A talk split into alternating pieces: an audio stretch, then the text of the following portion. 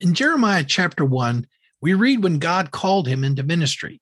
But Jeremiah said, I can't do that, God. I, am only a youth. Yeah, that was a good excuse. Jeremiah was only a youth and he did lack experience. So what?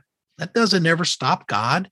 Many of us are limited by similar words when God asks us to do something. I can't, God. I'm only a teenager. I'm only a high school graduate. I'm only a laborer. I'm only a mother of a preschooler. I'm only an old man. The, the world is full of people who did amazing things, even though they were only this or only that. It's too easy to hide behind good excuses. Jeremiah finally gave up his lame excuse and became one of the greatest prophets that God called. But first, God had to deal with those three deadly words I am only.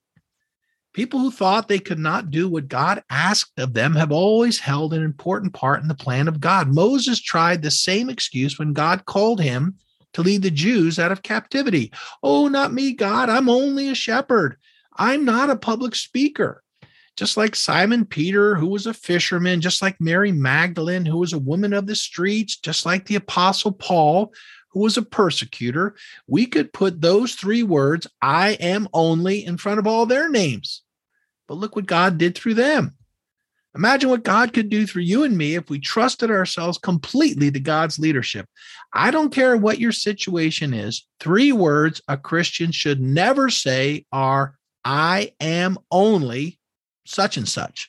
You are a child of God, and it remains to be seen what God may do through you. Have a great day.